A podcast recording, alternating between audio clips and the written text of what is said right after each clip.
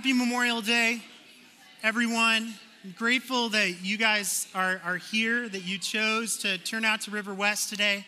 My name is Christopher. I'm one of the pastors here at River West. As the joy of jumping back into to Luke's gospel this morning. Uh, if you'd like a Bible, go ahead and raise your hand. Our usher team is going to come around and, and put the word in your hand um, this morning. As a community, we have been on a journey. For over a year now in Luke's gospel, we have been diving into this incredible gospel account. And as we have encountered Christ's life and his teachings and his miracles, it has been an incredible journey thus far that has been challenging, it's been intense, and we're going to experience more of the same this morning as we continue our journey in this letter.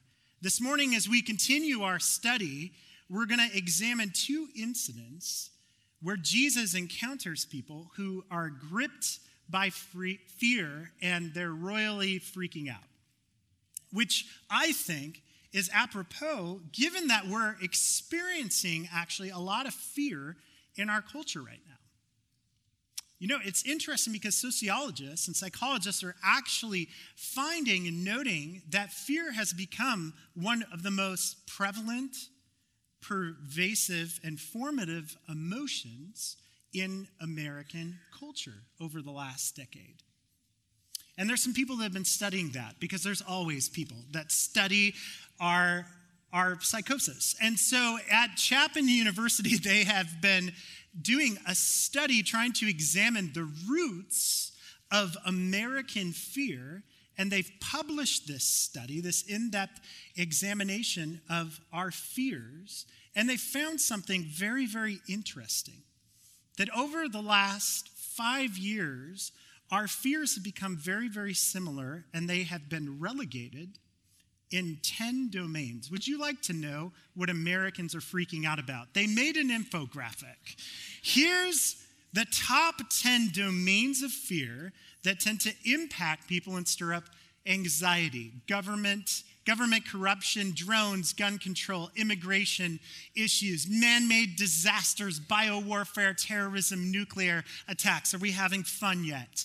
Personal future, dying, illness, running out of money, unemployment, natural disasters, earthquakes, droughts, floods, hurricanes, technology, AI, robots taking over the world, daily life, romantic rejection, ridicule, talking to strangers.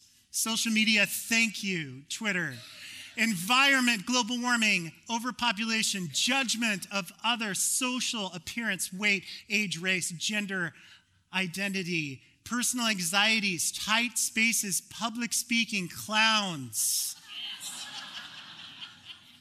vaccines, crime and murder, rape, theft, burglary, fraud, and identity theft. You gotta love on an infographic, it just throws it all out there. Everything that we freak out about, and you have clowns and nuclear bombs in the same infographic. I love that. That's just great. But all jesting aside, we are living in uncertain times.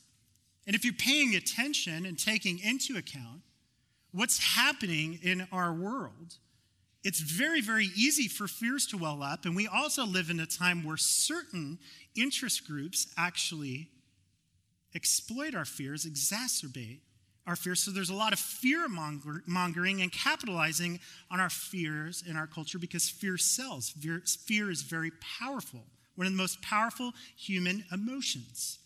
And over time, if you're not careful, if we allow fear to take root in our lives, no matter what domain it comes from. It has a way of choking out everything good in our lives, doesn't it? Fear has a way of smothering and choking out, as we saw actually in last week's parable of the sower and the ground. Fear can choke out things that are fruitful and good our peace, our joy, our hopes and dreams, our connection with others and sense of community. And ultimately, our faith and confidence in God and the scriptures. So this morning, before we wade into Luke's gospel account together, I want you to take a moment to consider and reflect on your own heart. In your life right now, what are you afraid of? What are you most afraid of? What are your most pronounced fears? What are the fears that are weighing you down and following you around like a stray cat in life? They nag you. You wake up with them and you wrestle to sleep at night. What are those fears? Now, for some of you, I know right now as your pastor that you're smack dab in the middle of some gnarly storms. Everything from, from health crises to trying to figure out how you're going to pay the electric bill and stay afloat financially. But for others, the presence of fear might not be as pronounced or as easy to identify. And yet, for some reason, there's a knot in your stomach that won't go away, that you've learned to accept so that on the surface, you look put together. You guys look great, by the way. You look great. You guys look okay. But I know there's many of you where that knot in your stomach, your secret fear is that you're one crisis away from unraveling. And so you came here. You may look good on the surface, but inwardly you're in knots. I have good news for you this morning as we open up Luke's gospel. We're going to take a, look at two incidents where Jesus calms a storm and he heals a man who's tormented by fears. And I believe that Jesus is going to meet you right where you're at and set you free this morning from some fears that followed you in here today. So, with that, open, if you would, to Luke's gospel account to chapter 8, and we're going to pick up in verse 22 where we left off last week in this letter.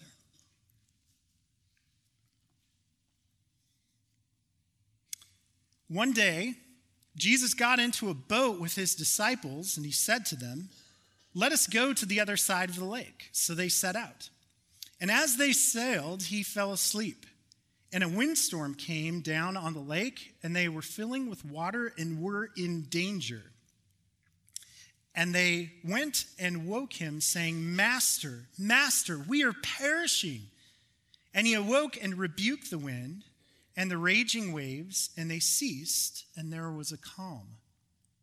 He said to them, Where is your faith?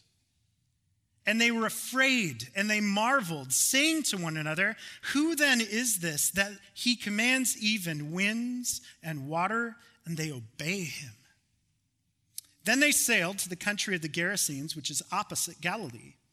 When Jesus had stepped out on the land, there met him a man from the city who had demons. For a long time, he had worn no clothes, and he had not lived in a house, but among the tombs. When he saw Jesus, he cried out and fell down before him and said in a loud voice, What have you to do with me, Jesus, Son of the Most High God? I beg you, do not torment me. For he had commanded the unclean spirit to come out of the man. For many a time it had seized him. He was kept under guard and bound with chains and shackles, but he would break the bonds and be driven by the demon into the deserts. Jesus then asked him, What is your name? And he said, Legion, for many demons had entered him. And they begged him not to command them to depart into the abyss. Now, a large herd of pigs was feeding there on the hillside, and they begged him to let them enter these. So he gave them permission. Then the demons came out of the man and entered the pigs, and the herd rushed down the steep bank into the lake and were drowned. When the herdsmen saw what had happened, they fled and told it in the city and in the country. When the people went out to see what had happened, and they came to Jesus and found the man, from whom the demons had gone, sitting at Jesus' feet, clothed, and in his right mind, they were afraid. And those who had seen it told them how the demon possessed man had been healed. Then all the people of the surrounding country of the Gerasenes asked him to depart from them, for they were seized with great fear. So he got into the boat and returned. The man from whom the demons had gone begged that he might be with him, but Jesus sent him away, saying, Return to your home and declare how much God has done for you. And he went away, proclaiming throughout the whole city how much Jesus had done for him. This is God's word.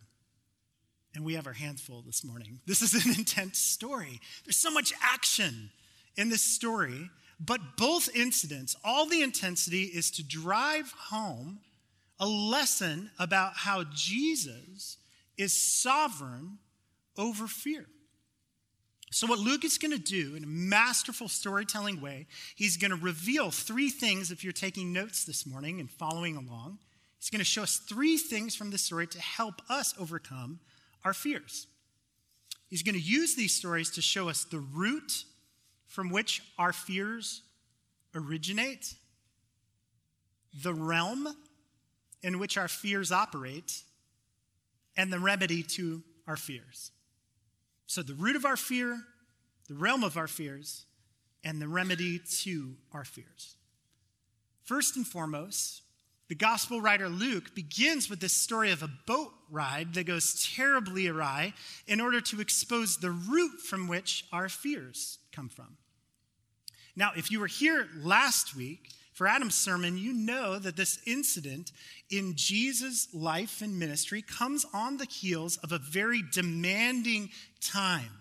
Jesus has been going around, and from dawn to dusk, he's been teaching, he's been healing, he's been ministering to the crowds. So here's Jesus, if you can imagine, at the end of a very heavy day of teaching and ministering, proclaiming that the kingdom of heaven had broken into our world, and he's just flat worn out.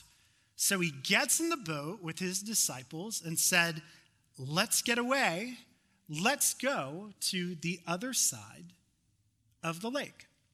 Now, when Luke makes reference to the other side of the lake around the Sea of Galilee, he's referring to the eastern side, the eastern shore, what would today be called the Golan Heights on the Syrian Israeli border. Now, due to its proximity to Mount Hermon, which, which is 10,000 feet above sea level, and the Sea of Galilee is one of the lowest places on earth. What happens is because you have that sharp contrast between Mount Hermon and the Sea of Galilee, is that in that region, storm clouds can roll in without much warning whatsoever in Jesus' day, and still to this day, it's a place that gets a lot of really, really intense storm activity. So, as Jesus' disciples set out in the calm of evening to cross the eastern shore with their rabbi, all of a sudden, Luke tells us in verse 23 that a great windstorm came down on the lake. Now, this must have been some kind of storm because bear in mind that the disciples that are with Jesus and keeping him company in the boat have spent their whole life on the water. They're seasoned fishermen and sailors. And Luke shows them freaking out, bailing water, and saying, We're all going to die in this story. Now, what's almost comically out of place in the story that Luke records for us is that right there in the midst of this raging storm, where's Jesus? What is Jesus doing? He's napping. That's what Jesus is doing. So you can imagine the scene as the boat is rapidly filling with water and on the verge of being capsized and sinking. Peter looks over at Andrew and says, would someone please wake up Jesus? This incident must have made a lasting impression upon Jesus' disciples because all of Jesus' disciples, with the exception of John, include this story. And while Luke's account, I love how Luke goes in and, and tells us what happened on the lake that day, Mark's rendition of this incident includes a detail that not only tells us what happened on the lake during that storm, but what was going on within the disciples' hearts as the boat was filling with water. So turn to the left, if you would, to Mark's Gospel, chapter 4. One of the helpful things as you're reading through Luke's Gospel account is when you come to these stories, to stop when you come to a story like this and make a comparison and see how the other, other gospel writers tell this, this story and this incident because many times they'll capture details that actually sharpens our eye to what's really happening beneath the surface of these stories. And so in Mark chapter 4, if you look at verses 37 and 38, Mark records the same, same incident, but he includes a detail that I think is really, really insightful. So look at this. In verse 37, Mark tells us, and a great windstorm arose, and the waves were breaking into the boat, so that the boat was already filling. But he was in the stern, that is Jesus, asleep on the cushion, and they woke him and said to him, Teacher, do you not care that we're perishing? You almost note in this account a, a sense of irritation or anger in the disciples when they wake up Jesus and essentially rebuke him and say, Teacher, do you not care? So the disciples, they, they come to Jesus in the midst of their crisis, not only to ask for help, but they're upset with Jesus' apparent indifference to their perilous situation. And as near death experiences, many times strip away all the veneer. They just speak from their fear in their heart and they say, Lord, do you not care that we're about to die? God, do you not care? You ever had one of those moments? I'm sure if you have, have taken your spiritual journey seriously, there has been a moment where you have doubted the care and provision of God Almighty in your life.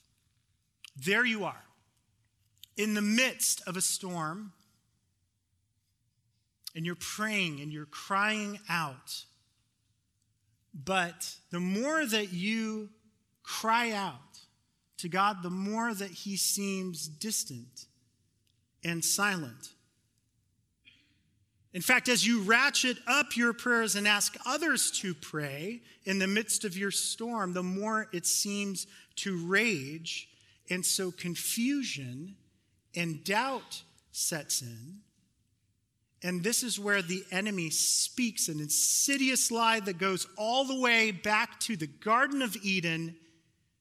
And he whispers a lie and says, God doesn't really care about you. He doesn't care how this lie slips into our lives when we're in the midst of storms. And we wonder in our hearts, Lord, do you really care? I can't seem to find a job. Lord, do you not care that my marriage is hurting right now? Lord, do you not care that my son or daughter is turned away from you and hardened their heart? Lord, do you not care that this person I love is getting sicker and they're suffering right now? Lord, do you not care? Friends, you need to know something. The root of all our fears is connected to a belief that God is indifferent and asleep at the helm of your life. That God is either not loving enough, not powerful enough, or not good enough to stretch out his hand and intervene when we're in the midst of storms. Ironically, the very reason that Jesus was able to sleep while the storm raged was because he trusted in his Father's sovereign care for him. The reason that Jesus can lay his, down, his head down on a cushion and sleep in the midst of the storm is he believes what the psalmist said about the character and nature of, of God, that he who keeps Israel neither slumbers nor sleeps. That God is not asleep at the helm of our world, and Jesus wholeheartedly trusted that he could take a nap while his father spun the cosmos and cared for him. This week, I had an opportunity on Tuesday to meet with, with a young guy that I love, that I shared his story, his family's journey with their youngest son, Bo, who was diagnosed with leukemia several weeks ago when I preached. We were getting an update, and I was meeting early in the morning to, to pray with Lance before his son Bo went back to OHSU to receive his second round of chemotherapy. Bo is eight months old, and watching an eight month old baby go through just, just the effects of, of leukemia, it's, it's, it's, it's rocked um, their world and, and their life. But in the midst of this storm, it's been incredible to see just the faith that my friend Lance and his wife Chloe have in the midst of the storm. There was a point in our conversation where Lance allowed me and gave me permission to share this with you so that you can pray for Bo and pray for their family. There was something he said that just rocked me to the core.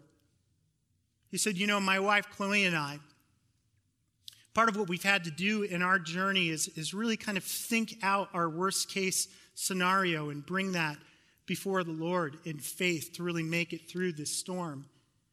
And I expected him to go on to say, you know, that the worst case scenario is that his son would receive treatment and just not get better. But he, he surprised me when he said, you know, our worst case scenario actually is that, that what we're going through, it would actually allow us to drift away from our faith in Christ.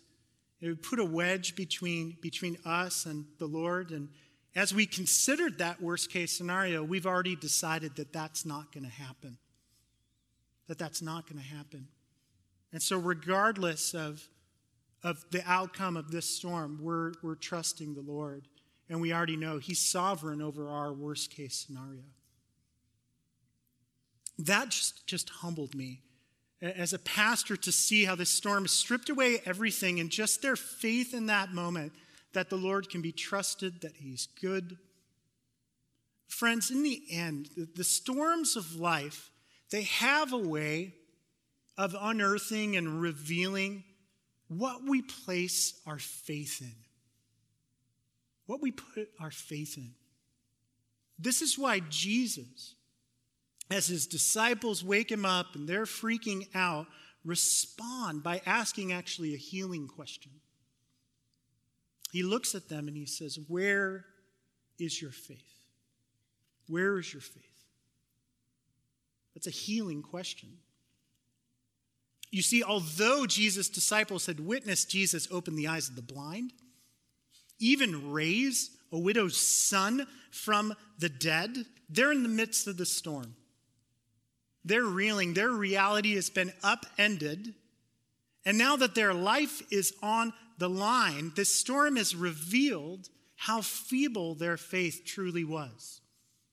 Thankfully, Jesus in grace has this uncanny way of using the very same storms that we fear to grow our faith in him. And that's exactly what happens in Luke's gospel account. Look at verses 24 and 25 and how Jesus responds to his disciples after they wake him up from his nap. In verse 24, and they went, they woke him, saying, Master, Master, we are perishing. And he awoke and he rebuked the wind and the raging waves, and they ceased and there was a calm. And he said to them, Where is your faith? And they were afraid and they marveled, saying to one another, Who then is this? That he commands even winds and water, and they obey You see, the disciples have gone from reeling in fear to witnessing the sheer power of Jesus Christ over all creation and their emotional experience has moved from terror to wonder because Jesus, in faith, does not want his timid disciples to live in fear or to buy into the lie that the God of the universe is asleep at the helm of the boat. Friends, if you hear anything this morning from this message, would you hear this? God is not indifferent and asleep in the midst of your storm. He loves you. He's committed to being with you. And his loving care is fiercer than any gale force this broken world can throw at you. If you believe that deep down, no matter how much the winds and the waves may rage, against your life, you'll be able to sleep and know that you're going to be okay because Jesus Christ, Lord of all, is in the boat with you. Can I get one amen? Amen. amen. He's in the boat with you. You might have a lot of things in the boat with you. You might be royally freaking out. Fear might be in the boat with you. Cancer might be in the boat with you. But if Jesus is in the boat with you, you're going to make it through the storm and you're going to be okay. Take heart. Know that.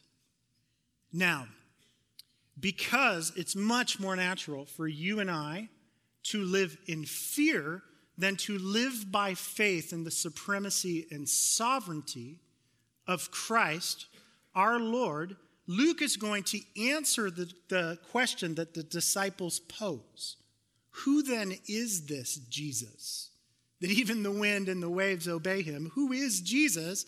By showing us a Christ that is not only able to calm the wind and the waves and the storm with a word, but to also calm a raging soul as well. So let's continue our story and look at verses 26 to 29 again and watch how the story the narrative flow is going to move from the natural realm to the supernatural realm, from the wind and the waves on the sea to a man with a tormented soul. In verse 26, Luke tells us then they sailed to the country of the Gerasenes, which is opposite Galilee. When Jesus had stepped out on land, there met him a man from the city who had demons. For a long time he had worn no clothes, and he had not lived in a house but among the tombs. And when he saw Jesus, he cried out and fell down before him and said in a loud voice, What have you to do with me, Jesus, Son of the Most High God? I beg you, do not torment me. For he had commanded the unclean spirit to come out of the man. Now, Luke moves us from the wind and the waves in the natural realm, where Jesus is Lord over natural things, to in this story showing us this man who's suffering under the destructive powers of hell and these demonic spirits to actually open our eyes to the spiritual realm in which our fears operate. That's the whole point of this second lesson. In all the gospel accounts, Jesus' calming of the storm is followed by this healing of the demoniac. And Luke is trying to show us a spiritual realm where there are actually destructive powers that are set against God and humanity. This realm Paul talks about this spiritual realm in Ephesians chapter 6 verse 12 when he tells us for we do not wrestle against flesh and blood, natural things, but against rulers, against the authorities, against the cosmic powers over this present darkness, against the spiritual forces of evil in the heavenly places. So, now, in order to open our eyes to the reality and the presence of this spiritual realm and how it operates in our lives, how it uses and exploits our fears, Jesus doesn't do something that we might expect him to in our Western culture. Jesus doesn't philosophize or speculate or give a lecture on the presence of spiritual evil. He doesn't do that. He could, but he doesn't. Instead, he shows us a man whose life has been decimated by demonic powers. He puts a personal face to the powers of darkness that wreak havoc in our world. And so he shows us a man, and a hurting man at that. A man who spends his life isolated, cut off from friends and family, living more like a rabid animal in a place where people bury their dead.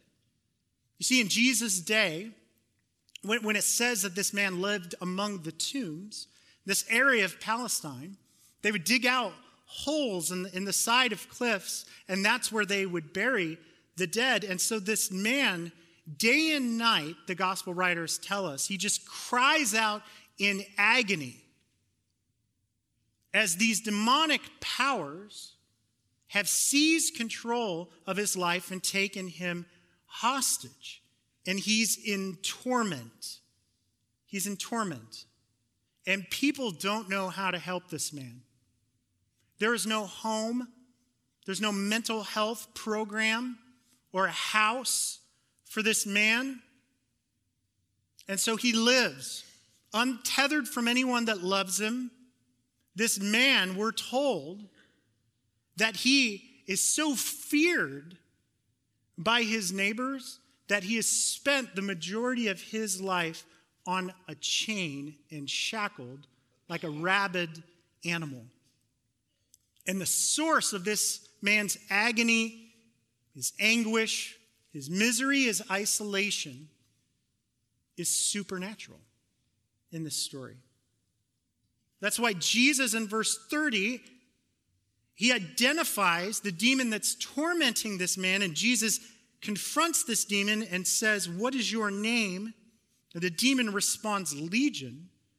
And Luke tells us many demons had entered him. You know, in the Roman guard, a legion was made up of six, between 4,000 and 6,000 soldiers. So many, commentary, many commentators believe that this man was filled with thousands of evil spirits that are driving him to cut himself and live in agony. And Jesus sees this man and he has compassion on him. And with the same words that could calm the wind and the waves, he speaks a word, and this man is set free from the destructive powers that have ruined his life, that have made love an impossibility, that have shackled him and made him miserable. Now, as Westerners, I know what tends to happen when we read a story like this. We're fine and dandy with the part of the story where Jesus calms the storm, but something within us recoils when we get to the bit where Jesus casts out demons in the New Testament. Granted, any story involving a naked guy, demonic spirits, and suicidal pigs is a lot to process. It's a lot to preach.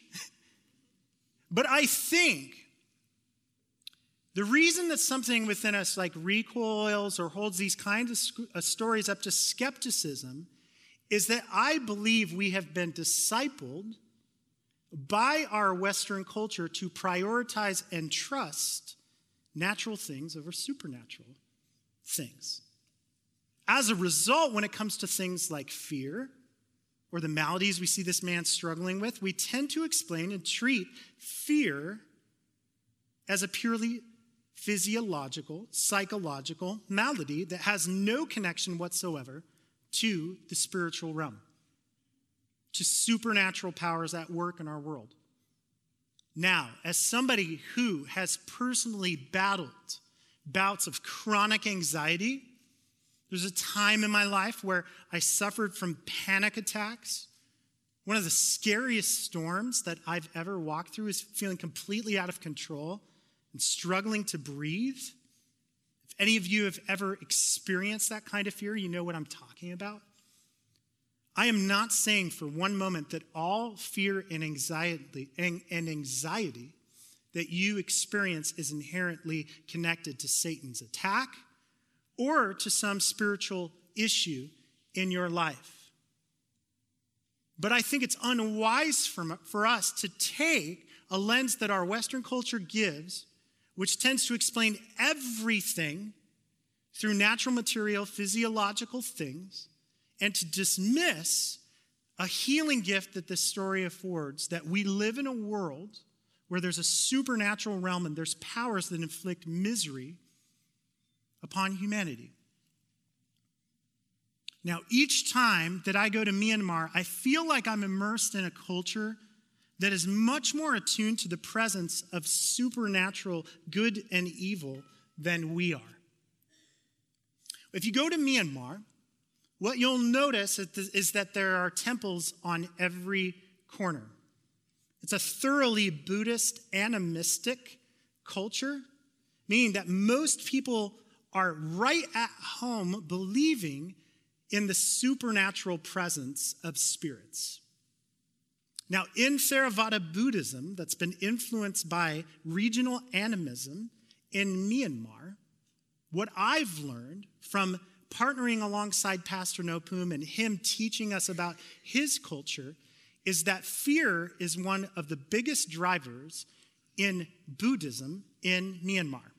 So if you go around Myanmar and you look at the temples, you see these giant temples where there's these icons and Buddha statues that are actually giant snakes.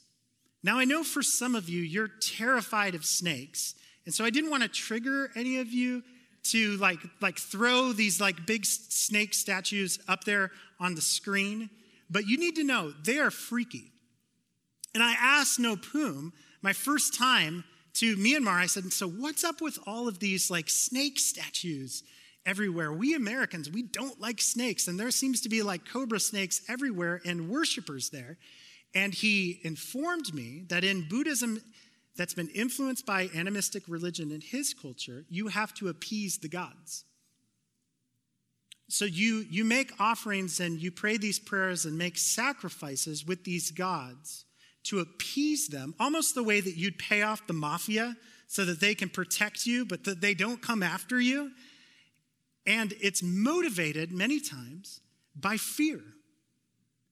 So, what's beautiful is Pastor Nopum, as we're partnering with him, is he's ministering to people that have come to, to faith in Christ and they're first generation Christians.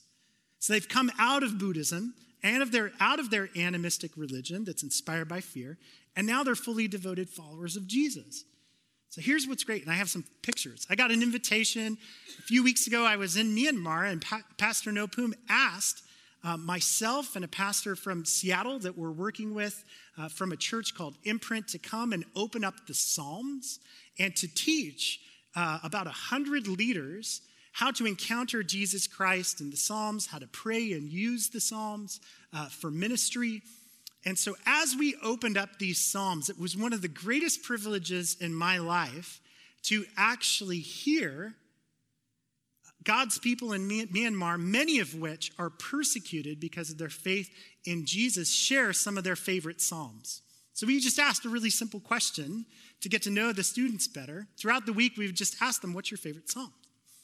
Without fail, as they shared their favorite Psalms, they all had one theme in common. They all had to do with how the Lord set them free from fears. So they would quote by heart Psalms like Psalm 27 The Lord is my light and my salvation. Of whom shall I fear? Of whom shall I be afraid? Or Psalm 23 Though I walk through the valley of the shadow of death, I will fear no evil, for thou art with me, your rod and your staff, they comfort me. Or Psalm 3 Thou, O Lord, are shield about me, my strength and my glory and the lifter of my head. Though a thousand gather around and assail me and rise up against me, I will sleep in peace, for you are with me. All of these Psalms were about how God is sovereign over their fears. And what's amazing is these disciples of Jesus, they're far less afraid than you and I are. They're living in a country right now where there's civil war breaking out. There's a modern day genocide happening. Followers of Christ are persecuted, sometimes imprisoned in different regions in Myanmar for publicly proclaiming Jesus Christ, and they're not afraid as we are. What's up with that? I think it's because we've become so normalized in our culture to the presence of fear that we don't know what a life delivered from fear even looks like. Thankfully, Luke shows us a portrait of a life liberated from all fear and from the power of the evil one. And look at this turnaround in the life of this man whose life was shackled and bound by fear. Look at it in verses 34 to 37. When the herdsmen saw what had happened, they fled and they told it in the city and in the country. When a bunch of pigs commit suicide, people tend to talk about it. Then the people went out to see what happened, and they came to Jesus and found the man from whom the demons had gone sitting at Jesus' feet, clothed and in his right mind, and they were afraid. And those that had seen it told them how the demon possessed man had been healed. Then all the people of the surrounding country of the Gerasenes asked him to depart from there, for they were seized with great fear. So Jesus got in a boat and returned. Isn't it strange in this story that people are more at home with the presence of a naked, demon possessed man than the presence of Jesus Christ, who's come to heal and set people free from the destructive powers of hell? People in the story, everyone's afraid of Jesus. Do you notice that? Everyone in the story, they're freaking out and they're actually afraid of Jesus. The disciples are afraid of Jesus. I mean, sure, they marvel and they say, Who is this that even the wind and the waves obey him? But, but they don't know what to make out of him. The demons in this story, they're terrified of Jesus and they're begging the Son of the Almighty God not to send them into the abyss. The crowd is afraid, and the townspeople beg Jesus to leave. The only person in this story that isn't afraid of Jesus is the man that used to be naked, afraid, and possessed by demons. And now he's fearless. In fact, he's not afraid of anything anymore. Why would he be? Why would this man be? He's already been to hell and back, and along the way, he met a Savior whose love was fiercer than the storm that raged within him and cast out legions of demons that tormented him. What else does he have to be afraid of? So, this fearless disciple worships and sits at the feet of the one who set him free. To show us, the gift to you and I this morning is that the remedy to your fears, to my fears, is the same gospel that this man believed. Folks, the remedy to the fears you're experiencing in your life is not to try harder or to ignore the storm that you're going through and pretend it isn't as bad. Here's the remedy to save a tormented sinner who lived among the tombs, our Lord and Savior Jesus Christ went to a cross and was laid in a tomb of his own. The destructive powers of hell that raged against this man, they poured out their worst on Jesus that day on the cross on Calvary, and your Savior died and went to the grave. But then on the third day, this same Jesus, whom the wind and the waves obey, whom before demons tremble, he rose up from the grave, and folks, he's in your boat. And you're not alone. And Jesus has promised, I will never leave you, I will never forsake you, and I'm not asleep. I'm not asleep. Boy, if you believe that, if you've invited Jesus into your boat and your life, here's a couple things that will happen practically this morning, in light of this good news, here's a couple things you can do. First, name your fears. Name them. Don't allow them to just take root in your life and control and impact your worship, your work, your relationships. Name them and turn them over to the one who calms storms and casts out fear. You can have an opportunity to do that this morning because we're going to have a prayer team here in a moment over to the side. And you can come, you can receive prayer this morning and name the fears that are weighing you down. But secondly, I think that we're given this story so that you and I would be moved to tell others of what God has done through his son Jesus in our lives. An interesting conclusion to the story. The story doesn't resolve the way that we would expect it to. This man who set free from his fears, he begs to go and to, to actually follow Jesus and get in the boat with him. And look at what happens in verses 38 and 39. Then the man from whom the demon had gone begged that he might be with them, but Jesus sent him away, saying, Return to your home and declare how much God has done for you. And he went away, proclaiming throughout the whole city how much Jesus had done for him. Did you catch in that verse right there if you look on the screen? Jesus tells this man, You can't get in the boat with me, but I'm going to send you out to be my disciple. I want you to go home and I want you to tell people, your neighbors, your friends, your family, how much God has done for you. And the man immediately went out, and what did he do? He told everybody how much Jesus had done for him. This is one of the clear, clearest ways that Luke, with an exclamation mark in his gospel, is saying Jesus is God. He's Lord over all. He's Lord over the storm, and He's Lord over your soul. So this morning, I'm going to invite the worship team to come up here in a moment. We're going to be led and invited to come to the communion table this morning. I know that many of you came in and the storm is raging.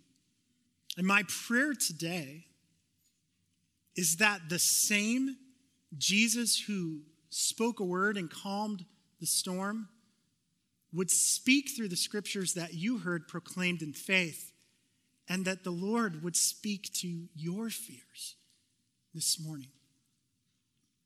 So, at, during this next song, as, as you go to the communion table, if you've accepted Christ as your Lord and Savior, then you're free to come to the table today to take the bread and the cup. For perhaps, maybe for some of you, this is the first step of faith, where today you actually are finding within your heart that you've been living shackled to fears and you want to be set free from something that you can't in your own power break, come to the table and demonstrate before the Lord and others that you need a Savior. Take the cup, take the bread, hold on to those elements. And after this next song, I'll come up and pray a prayer of faith uh, with us. Let me just pray this morning. Father, thank you so much. We just want to invite right now your Holy Spirit Father, into this space. Your word tells us that where the Spirit of the Lord is, there's freedom, and just believe that you have, Lord, some freeing purposes that you want to release in people's lives this morning.